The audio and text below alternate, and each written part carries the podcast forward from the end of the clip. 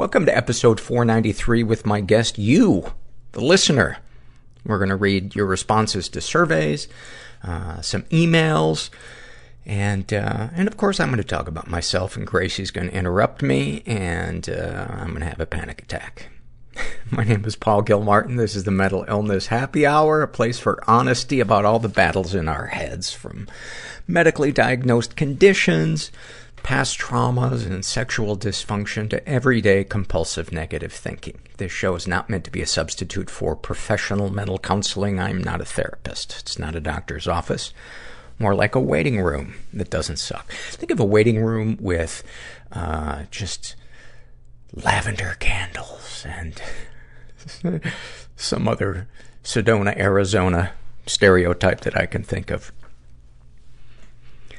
Uh, in my support group this week, somebody said something that I hear all the time.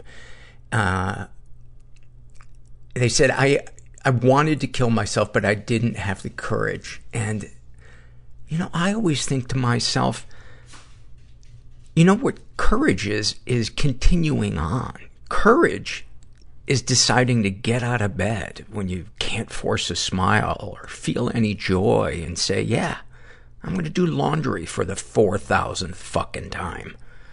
That to me is courage. I've been having some issues with, uh, over, oversleeping. I always tell myself, I don't need to set an alarm. I'll just naturally wake up before noon. Today, I open my eyes. I go, it feels like about 10.30. No, 2.35. It, it was hard to, it was hard to not get down on myself when I, when I did that. But, you know, it's, sometimes our body needs rest. But my to-do list is, is hanging over me and I'm sure you guys have felt this sometimes when you're depressed. Your, your to-do list just feels like a fire-breathing dragon. It's like, Oh, I just, I cannot get off the couch. I cannot imagine going and turning off the faucet in the other room. I'm just gonna, I'm just gonna let the house drown and then file a claim. This is from the Love Survey. And this was filled out by Jenny. She writes, I love when I get naked in front of my boyfriend and apologize for having a big belly. He replies, telling me that I am gorgeous, I've had kids, I have a beautiful body. Then I go home to my husband and tell him what my boyfriend said, and he looks at me and says, I told you so. I love this polyamorous journey we've gone on. Well, thank you for that. That, uh, don't get, don't get surveys like that every day. This is an email that I got from, uh, Jonathan. And he writes, I am writing to you about your episode with Esther Park. I'm a trans guy in my mid 20s and I have a long history of people trying to deny my gender. Not only did my parents disbelieve me, uh, and if I haven't mentioned, Jonathan is a trans man. Not only did my parents disbelieve me, my mother telling me that that didn't exist and I could just be a masculine woman. And my father outright shouting me down because he thought I was, quote, abnormal. But my therapist back then acted like my self-perception was dubious, like I had to understand that my family refused to acknowledge my identity and violently imposed their own perceptions on me and told me to, quote, lower my expectations. So Esther said that some of us may, quote, confuse our roles for our identities. That really just reminded me of how demeaningly I was treated back then. I was told I couldn't possibly know know myself at such a young age. I was 13 back then. I was told I just had to try to continue living as my own gender. I was told a lot of horrible things, such as that having romantic and sexual relationships as my assigned gender would, quote, fix me. People around me treated me like my existence was a joke. In the end, I went back into the closet until I was 19 and developed what now feels like a rift in my identity, where I split from my formerly clear self-perception as a trans man and have had to spend the last years of my life working through heaps of shame and trauma surrounding it to be able to live with myself. Even after I came out a second time and decided to transition, that experience of the denial of my own identity haunts me. It angers me when people who are not trans, psychiatrists or not, think they know more about us than we do. I think that she makes a good point about our value as people being intrinsic, but I think her opinion on trans youth and children just doesn't sound very informed. I was glad that you contradicted her on it because as I see it, it really is more ab- about more than one's quote role. My gender never was about anything to do with my role. It was about how I wanted to be with myself and in my own body. And I was denied that aspect of myself by almost everyone around me when I was younger. So now I have to recover the stability of my own sense of self in therapy. I don't want this to happen to any other trans people. Sincerely, Jay. Ah, thank you for that. Oh, man.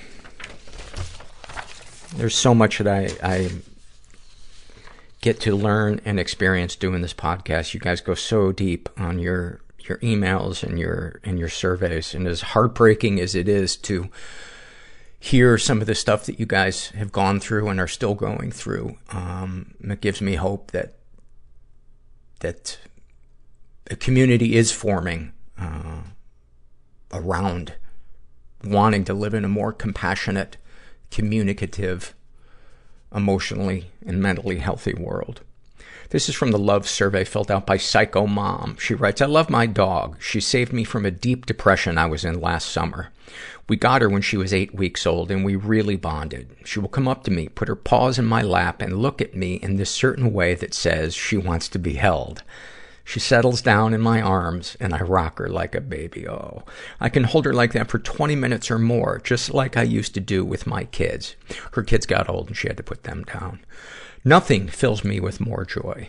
Her name is Sophie, and she, have, she is half Maltese and half Havanese.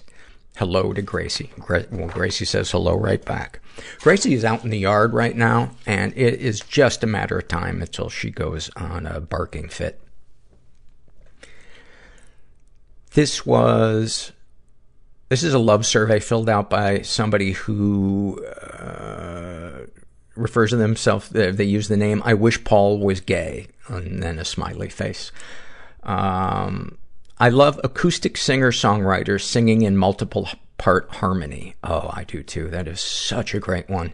Examples include clips from the Newport Folk Festival of Dolly Parton, Brandi Carlile and others singing Eagle When She Flies, and the guys from the Shins and Fleet Foxes singing Suite Judy Blue Eyes. Oh, that is so good. There's a video of uh, Brandi Carlile singing uh, Helplessly Hoping uh, on the Howard Stern show, and it is it's a cover of a Crosby, Stills, Nash song. It is so so awesome, and uh, they also love the pandemic at home performances from Shawn Colvin, Rufus Wainwright, the Indigo Girls, and others. Thank you for those. And I will get back to you if I uh, decide that I am gay. This is a shame and secret survey filled out by a guy who calls himself What Am I Doing? He's uh, identifies as straight. He's in his 30s. He says he was raised in a slightly dysfunctional environment. He's never been sexually abused. He has been emotionally abused. He writes, just bad with relationships. Had a bad breakup years ago that led to being in an affair with a married woman as the rebound relationship. Both of those were just awful on their own and back to back, almost unbearable. Any positive experiences? Both women showed me a lot of compassion and we had fun, but eventually both relationships were awful and I think about them at times. Darkest thoughts. I hate that I'm in my 30s and have spent so much time ignoring the dating part of my life. Now that I find someone I find now that I find someone I find really interesting, I don't know how they feel and I can't get out of my head about it. I just found someone that I love talking to, but I have no idea if she thinks of me that way. This is high school all over again. I keep thinking I'm fucking this up or she's into someone else and I let it shape my mood. I hate that I can't control my feelings and I'm so emotional. I think that I'll be alone forever and I wish I could just die now. It would be so much easier than all of this anxiety. You know, um, I, I am, I am not, uh, saying that you are a, a, love addict, but some of the things that you described are characteristics of love addiction. And to find out whether or not that would be um, a support group or uh, therapy to uh, help you deal with this stuff, there's a book by. Um, oh my god, why am I blanking? It's called uh, Pia Mellody is the is the author, and it's called Facing Love Addiction. Um, you might you might be, benefit from checking it out. Uh, Darkest Secrets. I hadn't seen my therapist for three months and was contacting her to make an appointment. That's how I found out that she had moved her practice out of town and I hadn't talked to her in so long. I didn't know. I couldn't believe it. I felt like deep down nobody really gives a shit about anything but their own lives. Why do I even get up in the morning? I hate that I'm so emotional and wear, wear my heart on my sleeve. This sucks. Sexual fantasies most powerful to you. I would have had a fun answer for this earlier. Now it would just be someone to be there for me to hold and know that they love me. We don't even have to have sex. I'm so lonely. Oh, buddy. I'm sending you some love, man. It, feeling lonely, especially when you're around other people, is one of the worst feelings. Anything you'd like to say to someone you haven't been able to? To her. I really love talking to you, and I know you have things that you're going through. I'd love to be there for you. If not, I understand and I'll leave you alone, but you're the most interesting person I've met in a long time, and I would love to be with you now. What, if anything, do you wish for? A way to calm my mind, but it doesn't seem like I can tonight. Have you shared these things with others? Yeah, one of my close friends. He's really positive and a good listener. I'm thankful for him, but I can't get out of my head right now. How do you feel after writing these things down? Sad. Just sad. I ignored having romantic feelings for so long that I think times like this are why. But you can't help who you're attracted to. Why is this so tough for me? I'm going to venture a guess that it's not about that person that, that you're obsessing about. I mean, you don't even really know that person yet. You know, as one of my friends says, the first six months of a relationship, you're really just meeting each other's representatives. And it's, you know, one of the things when, when we're afraid of, of intimacy and we're either all in or we're running away is we project our own fantasies and expectations on the other person. And then we let that rule our lives emotionally. And it's a, it's a really tough thing. Um, anything you'd like to share with someone who shares your thoughts or experiences? Talk to someone if you can. Thank you for sharing that, man. Thank you for sharing that. You are definitely not alone in that. And I hope you find some I don't know, recovery, peace, joy. This is an awful moment filled out by a guy who calls himself Soggy Socks. And he writes, A while ago, I bought a silicone vagina. Having been in a depressive episode for several years now, it's become my sex life as I couldn't afford to date even if I was emotionally available. Uh, and who dates someone that hardly leaves the house anyway? I can't always spring for lube to use with it. And so I started making my own from cornstarch, which works fine, but can be a little goopy and sometimes a bit will fall out and end up in my boxers or on the bed. I share a house with a couple of people and this afternoon found myself home alone. While in the kitchen, one thing led to another and I ended up cooking up a fresh batch of lube. Oh, there's nothing like a summer day cooking up a fresh batch of lube. Windows open, uh, which I took back to my room to use with my rubber lover. As I was done, my boxers were a bit of a mess, so I took them off and put them in the washing machine with a couple of other items, but didn't set it off as I intended to get the rest of my laundry and do a full load. After taking a shower, I sat down at my computer, computer and completely forgot I hadn't finished loading the washer and my soggy boxers were still sitting in the bottom of the machine. Cut to my housemate coming home, going to the machine and taking out the soiled and damp feeling boxers to put her own washing in. Hearing the machine open and realizing my mistake, I immediately jumped out of my chair and ran to the la- laundry to warn her, but was too late. Sorry, I left something filthy in there, I said. To which she replied, Oh, that's okay. I didn't touch them much. Sorry, that sounds awful. She apologized for touching my muggy, soggy, gelatinous, shame-filled boxers. I went back to my desk and almost had a panic attack because the shame spiral that overcame me. At least I didn't get caught wanking again. oh, thank you for that. Oh, God. There, this, this might be my favorite survey that you guys fill out. Uh, the loves survey, the happy moments survey, and the awfulsome moments. Uh, absolutely my favorites. This is uh, also an awfulsome moment filled out by a woman who calls herself Dr. Slut. So you know this is brimming with self-esteem and positivity. I have always enjoyed listening to this podcast, and it makes me feel so less alone, and I just find so much calm in your voice and clarity with my own struggles amongst the stories of guests and listeners. When I was preparing to go to Planned Parenthood to have this surgical abortion, uh, I happened to be listening to one of your episodes to help ease my mind beforehand. It happened to be episode 17 of 2020, uh, the Pandemic 4 episode and you made a joke about buying fetuses by the bagful from Planned Parenthood. In the moment, I had a brief flash of sadness, but also couldn't help thinking that it was the world's way of trying to add some dark humor, which I adore, to a difficult situation. Thank you for all you do and all those that you help, myself included. Oh, thank you for that.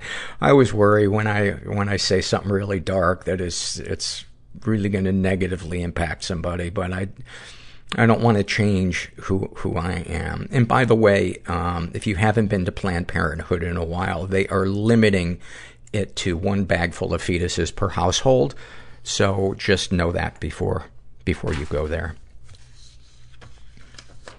This is from the love survey filled out by Anxious Potato. And they write, I love the expression my cat makes when you scratch his cheeks in just the right way. It's this look of pure contentment and bliss that I hope to experience someday. Oh, that's beautiful. Thank you for that.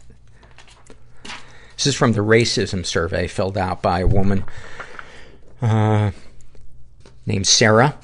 Uh, she is Hispanic, and she writes, In several instances, I watched my mom get bullied for her accent her accent in public places when I was a little girl. My father is still always underestimated because of his accent. The moment he speaks and his accent is heard, his words are quickly devalued.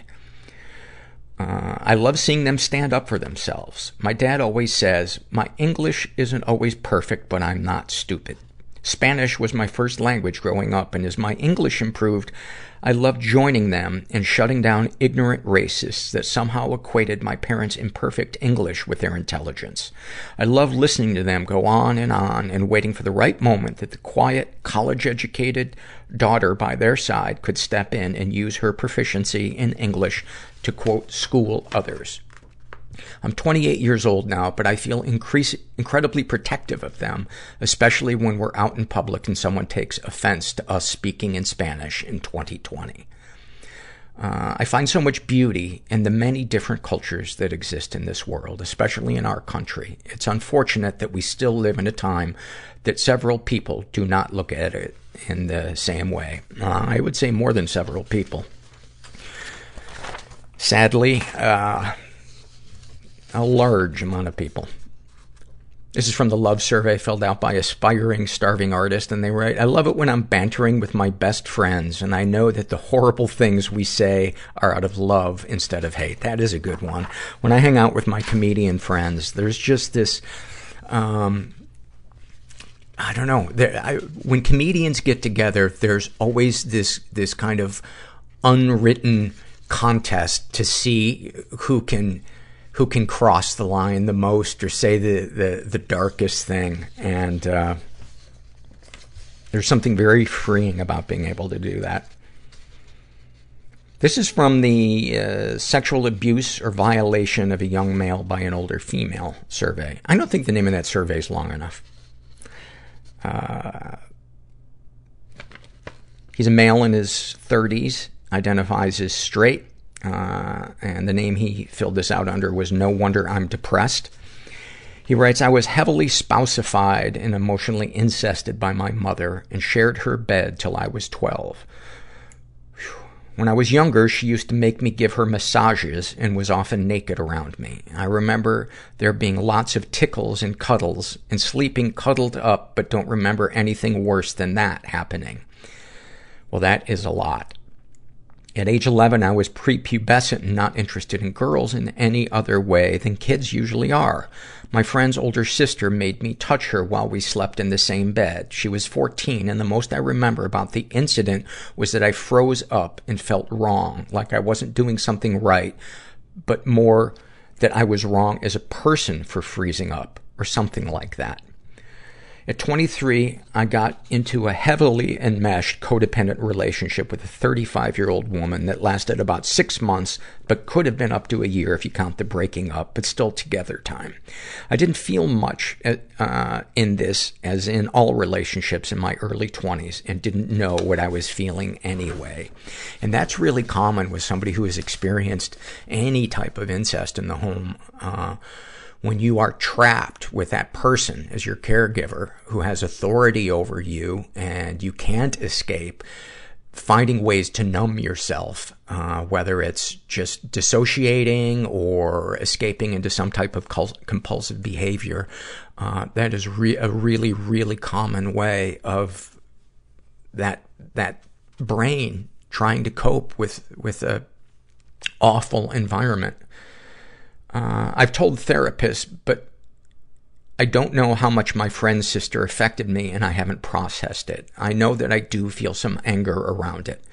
My mom is a whole other issue that I think has poisoned, has poisoned relationships for me my entire life, as well as all the personal invalidation and objectification that lets a kid know their parents' needs are more important than their own and that they can't have any needs anyway. What feelings come up thinking about this? Anger, anger, and sadness. Do you feel any damage was done? Lots. My mom's upbringing will take a lifetime to heal. We know I think he means his upbringing by his mom. We no longer have a relationship as I cut her off after I realized she was more interested in controlling me than helping me make my own way in life. That was 10 years ago. Good for you. And I personally know that, that for me, that was about eight years ago that I cut my mom out of my life, as painful as that was. I, I had to do that. And uh, it, it was one of the most difficult things I have ever, ever been through in my life. I'm sure my friend's older sister was probably being molested herself, as I know she became sexually active quite early. Uh, I have, I had MILF fantasies regarding my neighbor when I was a teenager, and am turned on by MILF GILF porn. GILF is a grandma's, uh, or grandfather's that I'd like to fuck. Um, though I am not obsessive over it. Thank you for that. And I'm so sorry that you've had to experience that stuff. Uh, a book I often recommend is called Silently Seduced by Kenneth Adams, and it is a great, great book. And uh, if you email me privately, uh, I also have some suggestions for a support group around people who have had uh, incestuous, whether it's emotional or not, uh, mother or female caregiver. Um, and you know, on, on, on the topic of promiscuity, um, which is the way a lot of people react to having been sexually violated, um, a lot of times we think that it's simply a morality thing. And while there is some morality to how our effect, our actions affect other people, the root cause of the promiscuity has more to do with the fear of intimacy, uh, a lack of self-care, unhealed trauma, and a desire to control our feelings instead of talking and processing them. That, that has been my experience. This is from the love survey filled out by Crazy Frog, and they write, I love this one. I love vandalism. The night sky, hammocks, boba tea, my dog, going on walks with my boyfriend, watching my fish eat cucumbers, thrifting, cinnamon toast crunch, my best friend's house, being on call with my friends all day while I do schoolwork because of the quarantine, opening new Apple earbuds, green shag carpets, getting Slurpees at the 7-Eleven on campus with my friends and walking to the library to play mine- Minecraft, good morning texts, and when people write out, I love you instead of I love and the letter U or I-L-Y. Weed and how my hair looks after I take a shower. Those are awesome. Thank you. Thank you for those. The Michelle Obama podcast will debut exclusively on Spotify on July 29th.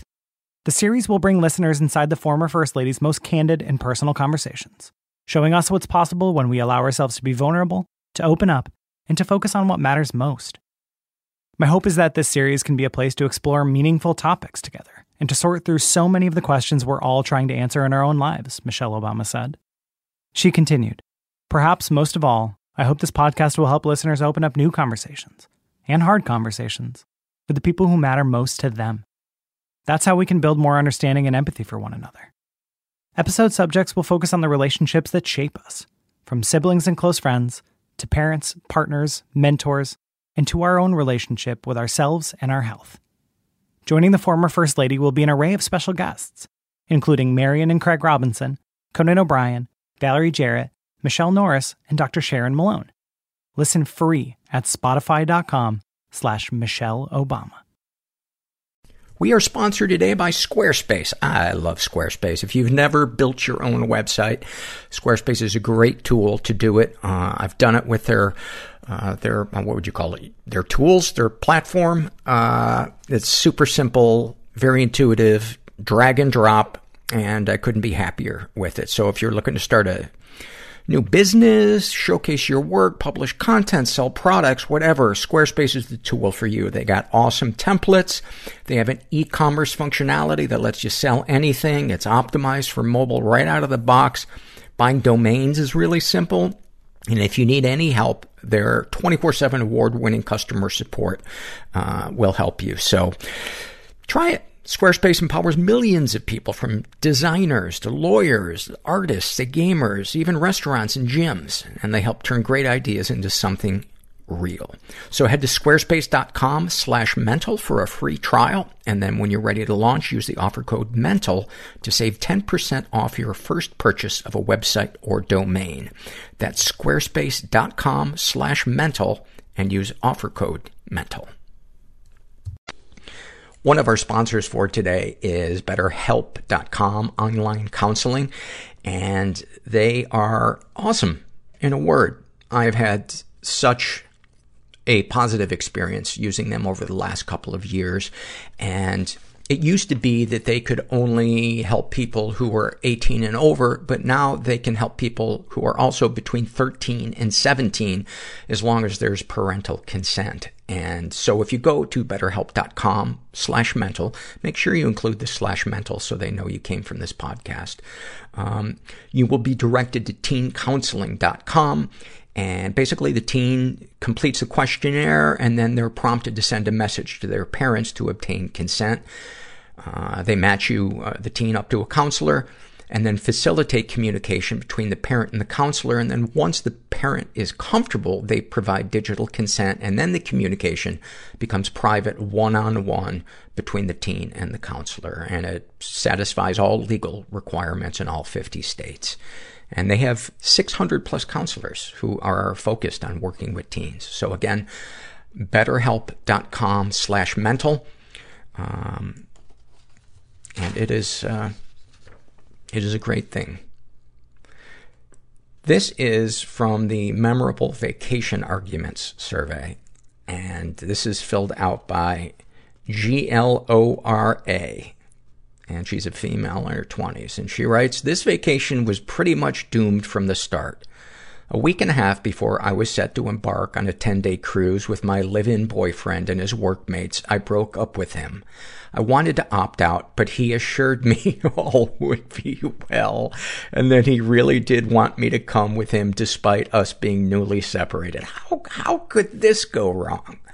I should have trusted my gut. My ex is an alcoholic, and he stretched the unlimited booze package that we purchased further than I think that cruise line has ever seen before or since.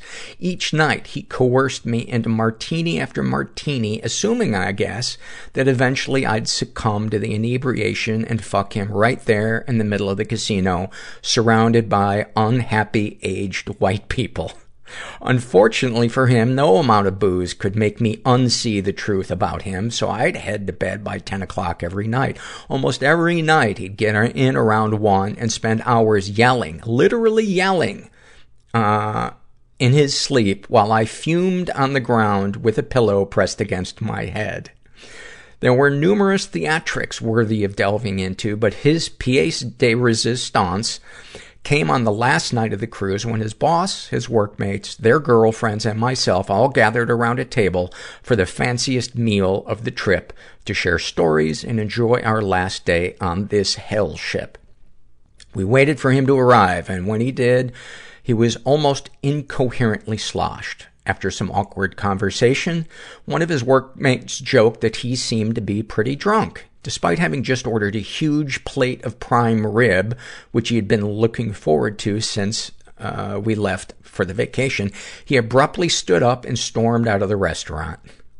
No one went after him. We enjoyed our meals without him, discussing how we felt bad for him and wished he would just relax and enjoy with us. When we were done, his boss and I decided we wanted to get his dinner packed up and bring it to him because we truly did feel bad about his feelings being hurt. And we wanted him to enjoy this dinner we had been looking forward to for so long. The boss and I trekked up to the 13th floor and I gingerly entered our room. He was in there, as I hoped. I brought the still warm meal over to him on the bed where he was half passed out. I stroked his back and told him we had brought him his dinner and tried to urge him awake. After a few moments of this, he suddenly bolted up and with crazed eyes yelled, Is this what you want? And proceeded to grab fistful, fistfuls of prime rib, mashed potatoes, gravy, and peas and rub them all over his face, ripping pieces of prime rib with his teeth and spitting them on the floor. The next day, he didn't know why the bed sheets were stained brown. oh. oh. I hope, I hope he is getting help for his, his drinking. It is so, as speaking as somebody who is in recovery from alcohol and, and drug addiction, it is so hard for the addicted person to see the truth. Reality is so warped by their alcoholic or drug addict thinking, and they think the world really is turned against them, and they're full of self-pity, refuse to take responsibility, but they can change. And, and I hope that he hits a bottom that, that opens him up to getting help. This is from the Shame and Secret survey filled out by a woman who calls herself KD Graham. She identifies as straight. She's in her 30s. She was raised in a totally chaotic environment was the victim of sexual abuse and never reported it, as well as some stuff happening that she doesn't know if it counts. She writes, aside from not saying no to multiple sexual partners, even though I really didn't want to engage in intercourse, my mother subjected me as a small child to her own sexual encounters by doing it next to me while I, quote, slept or was nearby. She also brought me to several of her partner's homes where she was raped or abused with me there. Oh my God. She's been physically and emotionally abused. My father was a harsh man who had very little patience for my emotional expressions, and I spent my entire childhood walking on eggshells to avoid being hit, kicked, thrown, or verbally abused. As you can imagine, his anger was impossible to escape, more often than not, and I was physically abused in addition to the emotional and mental abuse. Any positive experiences? Both my parents divorced when I was four, and I had to live with my mentally ill mother for many years. And now, as an adult, I do not speak to her due to her negligence and unhealthy treatment of me. My father, however, I have somehow been able to look past his abuse, and once I moved out as a teenager, have had a mostly okay relationship with, past his dismissal of my emotions and mental health. My feelings are definitely complicated concerning both of my parents nonetheless. Darkest thoughts. The many years of suppressing my childhood traumas have unsurprisingly left me chronically anxious and depressed, the result of which leaves me imagining all the ways I could end my life. Many times by daydreaming about my own body hanging from various places around my home. I often think about suicide as a means to finally show those people in my life that my pain is actually valid and unrelenting most days darkest secrets. I pick at my skin to relieve stress and have many scars that I have to hide all over my body. Sexual fantasies most powerful to you. Being choked, scratched, hair pulled, whipped, an- anally stimulated, etc. All things that inflict a little pain to take me out of the present moment. Sex has been something I've used as an adolescent and adult to feel loved by a male partner, though none of them have actually cared about me or my well-being past getting their own rocks off. Deep down, though, I really just want someone who will be a gentle, sensitive lover towards me. What, if anything, would you like to say to someone you haven't been able to? Nothing. I've learned that trying to express myself towards my abusers produces no positive result only further shame and anxiety. What do you wish for? Someone trustworthy to care about me as much as I have towards others. And this is going to sound like a cliche, but it starts with you treating yourself like you are looking someone else to treat you. I, I don't know if that was grammatically correct, but being nice to ourselves, protecting ourselves, caring for ourselves, cutting toxic people out of our lives, finding out what is healthy and what's unhealthy through support groups or therapy, reading books. That's, that's where it starts because then we have something to compare. We have a baseline of healthiness.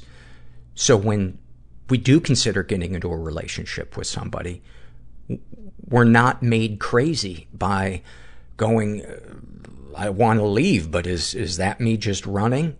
Or is that me in a healthy way saying this is not the right relationship for me?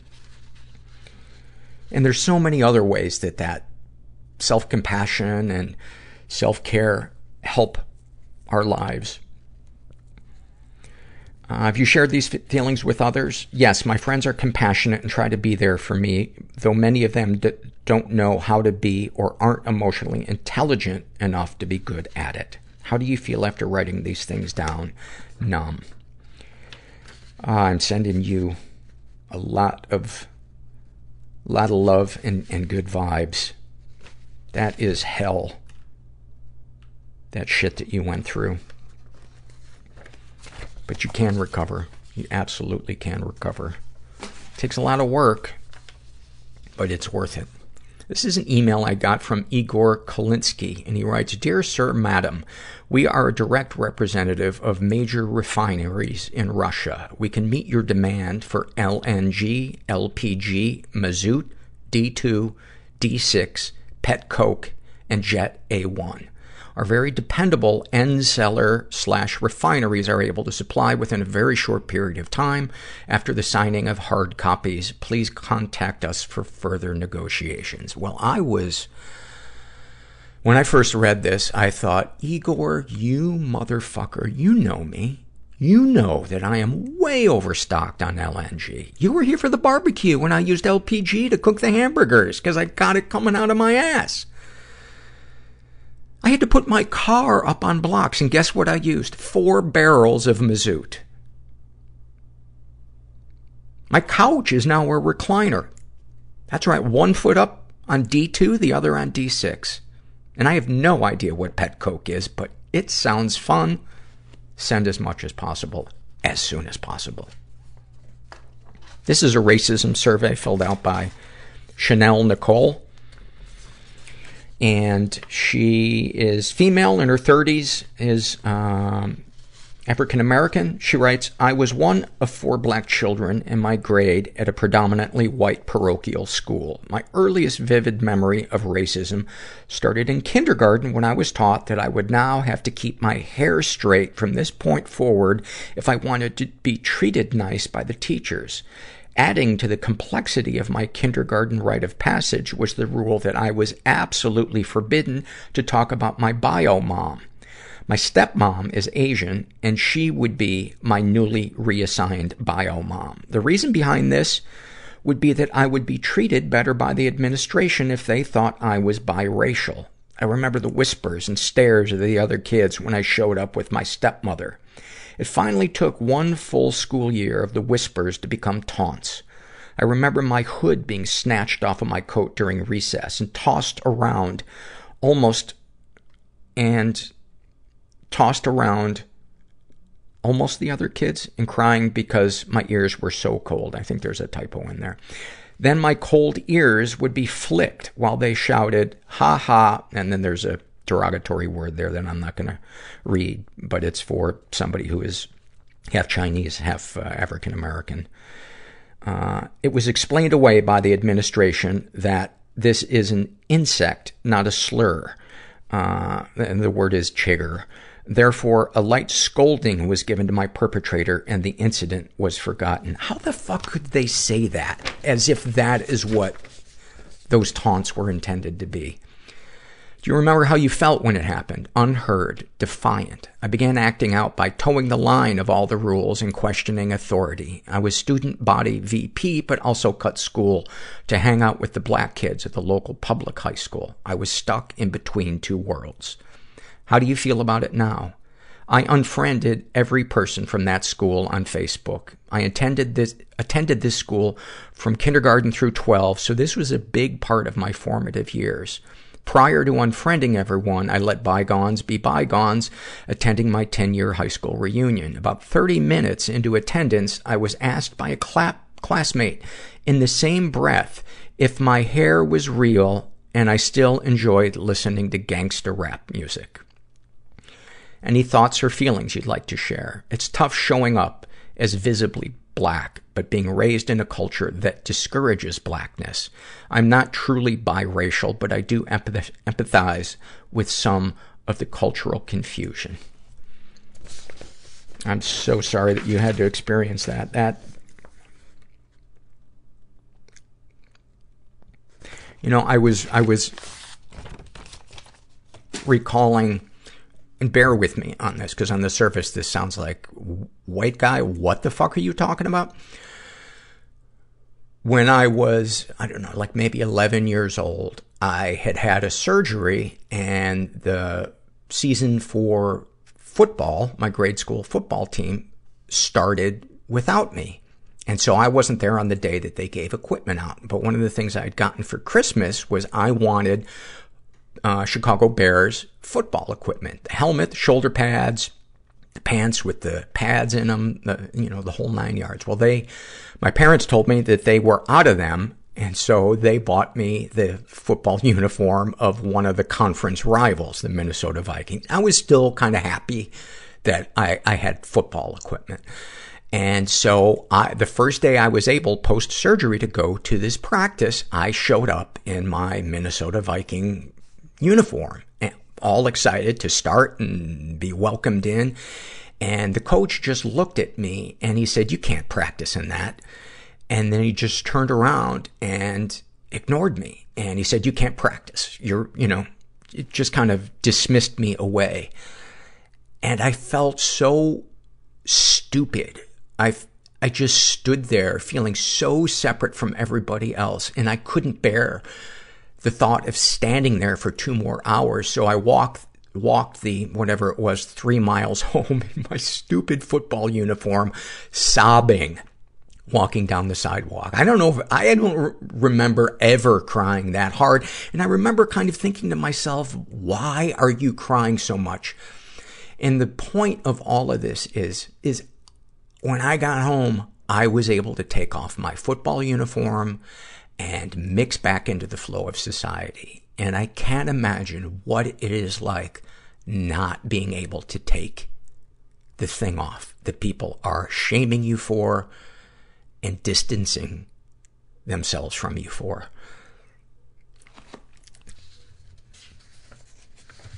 And that's not to say that you would want to take that off, but hopefully you know where I'm coming from. This is an awfulsome moment filled out by Heather, Heather, Heather. And she writes, I bought my boyfriend one of those just because cards and was keeping it around until I had a chance to leave it somewhere for him uh, to be surprised by. One morning I had a very early shift and was leaving before he got up, so I decided it would be a good time to leave it out for him, imagining him finding it when he got up. I filled out the card with a few extra sentiments, wrote his name on the envelope, and left it propped up on the kitchen counter. As I walked away, I was horror struck. He would see the envelope and think it was a suicide note. I stood there for a minute debating. No, I reminded myself over and over. Most people don't see an envelope with their name on it and think suicide. To them, a card is just a card. That is so fucked up and awesome. Thank you for that.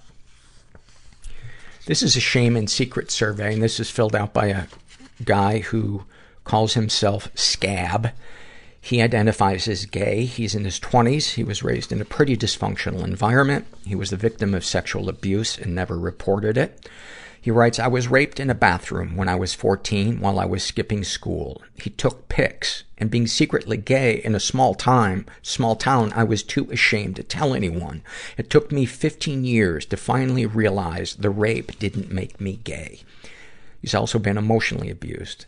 After I came out as gay, I've dealt with a lot from being called, uh, I, I don't know whether or not to say the word when I read this in this, in, in the, the survey. Um, when, when it's somebody else saying it, but, um, I'm just gonna say I've dealt with a lot from being called fag to being hit to being gang bashed by a group of classmates using steel star pickets as weapons. By the way, I would like your feedback, uh, listeners on, uh, especially people from the, uh, LGBTQ community, how you feel about, uh, somebody reading that word when they're quoting somebody, uh, who said something abusive. Over a decade later, and I can still see some of my injuries, my mental health was never the same again, and I can't trust many people. Any positive experiences? Yes. It made me wonder over the years if I asked for it, even though I'm aware it's their actions and fault, the thought still crosses my mind. Darkest thoughts, two come to mind. First involved murder. Second, I somewhat acted on. I attempted to plan my own funeral, so my family wouldn't have to. Darkest secrets. I stalked my rapist. Nothing too serious. I post him vague threats. I know what you are. I know what you did. I'm always watching. Sexual fantasies most powerful to you. My fantasies never go sexual, just intimate, like kissing and cuddling. As a male, I often lie about them. What, if anything, would you like to say to someone you haven't been able to? To my father. I'd just like to ask why he changed, because I didn't. That's pretty profound. What, if anything, do you wish for? Love. Have you shared these things with others? No, my life is dark and depressing, and I've witnessed so much sadness in the world. I shouldn't add to it. To me, that would not be adding to it. That would be you letting go of it and allowing positivity and love, which you crave, into your life. And you'll never know how healing a good support group will, would be until you take that leap. And I really hope you do. How do you feel after writing things down? It took me two hours to word the, this right, but I feel an odd relief. Anything you'd like to share with someone who shares your thoughts or experiences. Find something that reminds you of purity in this world. I found children. I work in childcare. Watching kids play and learn reminds me to give life another chance. That's so beautiful. Thank you for that, man. You went, you went deep. This is an awful moment filled out by a woman who calls herself totally fine. And she writes, shortly after I returned from being hospitalized for suicidal ideation and self-harm, my mom bought me a set of steak knives for my birthday. I don't think she thought it through, but I do chuckle at the possible implications of this gesture. Wow. Wow. Thank you for that. This is from the racism survey filled out by a African American woman who is in her 20s and refers to herself as not your Oreo. And she writes, I was one of the few black students in my small private high school. I heard a number of microaggressions over the four years there. I would either laugh or just walk away. For some reason during my junior year, I'd had enough. I can't remember exactly how we got to this point, but I remember being in my English literature class and something from the book we were reading triggered a discussion. I made a comment and one male student said, see, you're not really black. To say I went off would be an understatement. I couldn't be silent anymore. Surprisingly, my teacher allowed me to rant uninterrupted about races, stereotypes, and the erasure of my heritage. I may be enrolled in a mostly white school, but that doesn't take away from my blackness.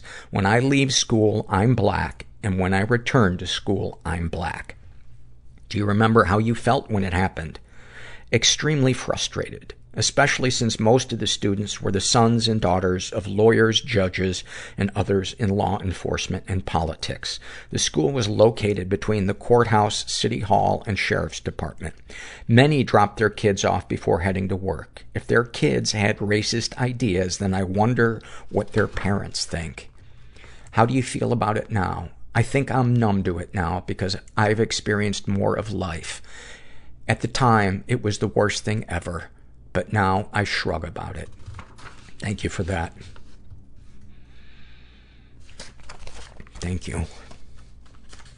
I can't imagine. I can't imagine. This is from the love survey filled out by, and you know what? We're gonna, we're gonna end on this one. Um, this, as I said, this is from the love survey. This is filled out by somebody who refers to themselves as the crushed crusher. And they write, I love when all four of my animals want to cuddle with me at the same time. Oh, that has gotta be awesome.